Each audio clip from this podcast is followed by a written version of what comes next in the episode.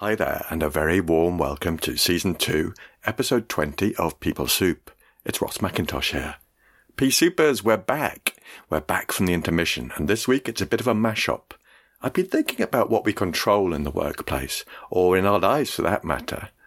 And this episode involves an activist called Greta Thunberg, and the work of Stephen Covey, that fella who wrote The 7 Habits of Highly Effective People. And it's called, What Would Greta Do? I aim to provide tips on how we can approach issues we're facing in work or in life, particularly if we're feeling stuck or helpless. People Soup is a podcast that takes evidence-based psychology and behavioural science with the aim of making it accessible, fun, and useful for people in the workplace and beyond. This is based upon a foundation of contextual behavioural science and other complementary psychological approaches. We aim to make our content interesting for humans, whether you're curious about psychology in the workplace, a psychologist, a leader, a therapist, a team member, anyone really who ever reflects on how they show up at work. It was psychologist Abraham Maslow who said, "A first-rate soup is more creative than a second-rate painting." And that was the inspiration for this podcast. More than ever, the world of work is a heady mix of people, behaviour, events and challenges. When the blend is right, it can be first-rate. Behavioural science and psychology has a lot to offer in terms of recipes, ingredients, seasonings, spices and utensils. Welcome to People Soup. Before we go on, news and reviews. In our intermission, I've not been idle, P-Soupers. I've been planning the next steps for the podcast, as well as establishing the brand People Soup. You can check out my efforts and the new website at www.peoplesoup.co. This episode is dedicated to one of our P-Souper community, Dr. Rose Horton-Smith. Congratulations, Rose, on your PhD. I can only imagine the dedication, hard work and persistence that have got you to where you've got today, and I think I speak for all of the P-Soupers when I say hearty congratulations and love from us all. On Twitter, I was delighted to be tagged by Greta Turanen, who is an entrepreneur and psychologist in Helsinki, Finland. Greta had listened to the episode, A Story About Values, and said, "Morning started listening to insightful People Soup podcast, where Ross McIntosh tells a story through examples of how things are meaningful to him and how he identified factors that were getting in the way." Now that's a translation from Finnish, so I hope it's about right, Greta, and thank you so much for listening. Finally, a review from a former coaching client of mine, which made my week, possibly my month. Daniel said, "I've listened to the first couple of People Soup podcasts and I love them. It's great to have bite-sized bits of Ross. They deeply spur me on, much like our sessions always did." Thank you so much for that, Daniel. Really appreciate it.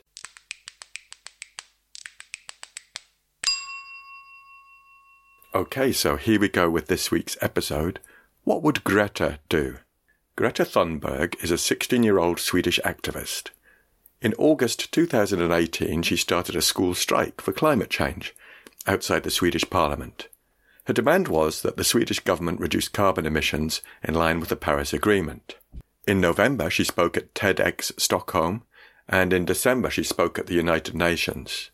By December, over 20,000 students had joined the strike in over 270 cities. More recently, Greta spoke at the World Economic Forum in Davos. As reported by CNN, whilst many attendees arrived in their private jets, Greta chose to arrive by train in a 32-hour journey from her home. She didn't stay in a hotel and instead put up her tent in freezing conditions. Whilst at Davos, she gave an impromptu speech over a lunch to some of the assembled people, including bankers, politicians and industry leaders. She roasted them. She called them out. And here's a quote from Greta. "Some people say that the climate crisis is something that we all have created, but that's not true. Because if everyone is guilty, then no one is to blame, and someone is to blame." She went on to say, "Some people, some companies, some decision makers in particular, have known exactly what priceless values they have been sacrificing to continue making unimaginable amounts of money. And I think many of you here today belong to that group of people." That is a proper roasting. And after a short pause, apparently Bono was the first person to start clapping. When interviewed after the event, Greta said, I told them that they belong to that group of people who are most responsible and that the future of humankind rests in their hands. And they didn't know how to react. She added, I think it's very insane and weird that people who come here in private jets to discuss climate change. It's not reasonable. Finally, in the story so far, on International Women's Day on Friday the 8th of March, a couple of days ago, she was named the most important woman of the year in 2019 in Sweden. Now, it's important to say that what I'm not trying to do here is make us feel that our problems we all face at work are not important. They are absolutely important in the context of our lives and our history. Sometimes the issues we face at work can make us feel helpless and useless, as if there's nothing we can do. The intention of this episode is to help us notice how we can take small steps towards what's important at work. Now, why am I using the story of Greta? Sometimes at work we can feel there's nothing we can do, the situation seems hopeless. Many things may be outside our control at work. But I suggest there is always one thing we can control, and that is how we show up to work. What can we be observed to be doing at work in difficult situations that expresses our own purpose in the workplace? P-Supers will be used to me saying, keep it small. These don't need to be organisation-changing actions. It could be something really, really small that has personal meaning for us.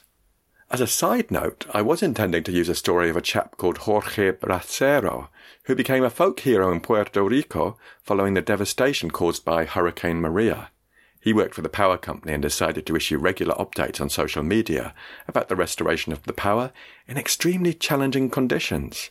He developed an enormous following, and you can hear more about his story on the 99% Invisible podcast in an episode called A Year in the Dark. And I'll put the link on the show notes for this episode. Okay, so, back to Greta. She took action towards something that really mattered to her. This made me consider what can help us recognise what's under our control, which led me to think about Stephen Covey and his 7 Habits of Highly Effective People. He talked about the circle of concern and the circle of influence. Our circle of concern can be all the things that are on our minds. Politics, climate change, company policies, leadership, crime, homelessness, public transport, the way people behave at work, natural disasters, etc., etc. Each person's list will be different. The point is that we feel that sometimes there is little we can do to influence these things. And when we look at the enormity of them, we can tend to think, well, we're not all like Greta. Although note that for Greta, her actions started quite small and led to wider and more significant actions. We can feel that devoting energy to these issues might be fruitless. It's like shouting at the telly, and we only have a limited amount of energy. Shouting at the TV might be quite satisfying in the short term, but in the longer term it's unlikely to bring about any change, and it's likely to leave us feeling depleted and frustrated. We can think the same about the issues we're facing at work. Although we're concerned, we might feel we're not in a position to influence. We're not senior enough, we don't control the budgets, etc. The suggestion from Stephen Covey is that we could change our perspective, our circle of influence. The idea is we work out what we can influence and focus our energy there. Covey's idea is that if we focus here, our influence will increase, as will our reputation and our power. Our energy will be well spent and our circle of influence will increase. Conversely, if our energy is invested in things we can't change, our circle of influence will shrink. So we've got the circle of concern and the circle of influence. So let me distill that down into a takeaway. Think about an issue you're facing at work or in life. What's your circle of concern? Write it down. Have a look at it out there on the page. Sometimes they can seem so large. It's not possible we could do anything to address this concern. Then think about your circle of influence. What do you control? It might not be policies, it might not be people, and it might not be money. But what you can definitely control is how you show up in relation to this issue, in life or at work. And I'll draw upon a quote from Viktor Frankl here. Everything can be taken from a man, but one thing, the last of human freedoms. To choose one's attitude in any given set of circumstances. To choose one's own way. So we can always choose our own way. How would you like to be in relation to the issue you've identified? What's your circle of influence here? I think a great starting point is to think about the influence you have in relation to how you show up at work. If you were being the person you wanted to be at work, what might you be seen to be doing? What would you be saying and be writing? How would you be walking? What would you be doing at lunchtime? What would you be reading? How would you be speaking to your colleagues? Who would you be speaking to? What tone could be noticed in your voice? What would you buy? How would you travel? How could you make small adjustments to your behaviour to expand your circle of influence?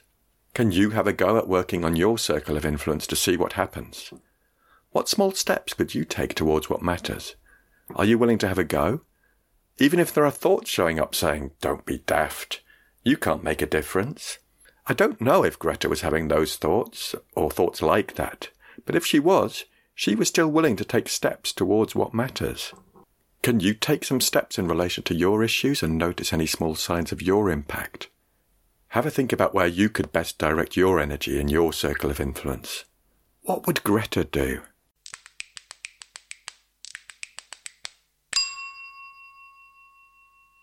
And that's it. Thank you for listening, P-Supers. It's great to be back and it's great to have you as part of the P-Super community. This coming week, I'm running a 2-day Train the Trainer course alongside my partner in ACT, Paul Flaxman. We're really excited for the opportunity and also a bit nervous about all the technicalities around it. But hopefully I'll see some of you there. You can get in touch with me at peoplesoup.pod@gmail.com. On Twitter, we're at peoplesouppod. On Instagram, we're at people.soup. And on Facebook, we're at peoplesouppod. And as mentioned before, our new website is at www.peoplesoup.co. Thanks to Andy Glenn, as ever, for his spoon magic. And thanks to you for listening. Have a great week, and bye for now. I told them that they belong to that group of people who are most responsible and that the future of humankind rests in their hands.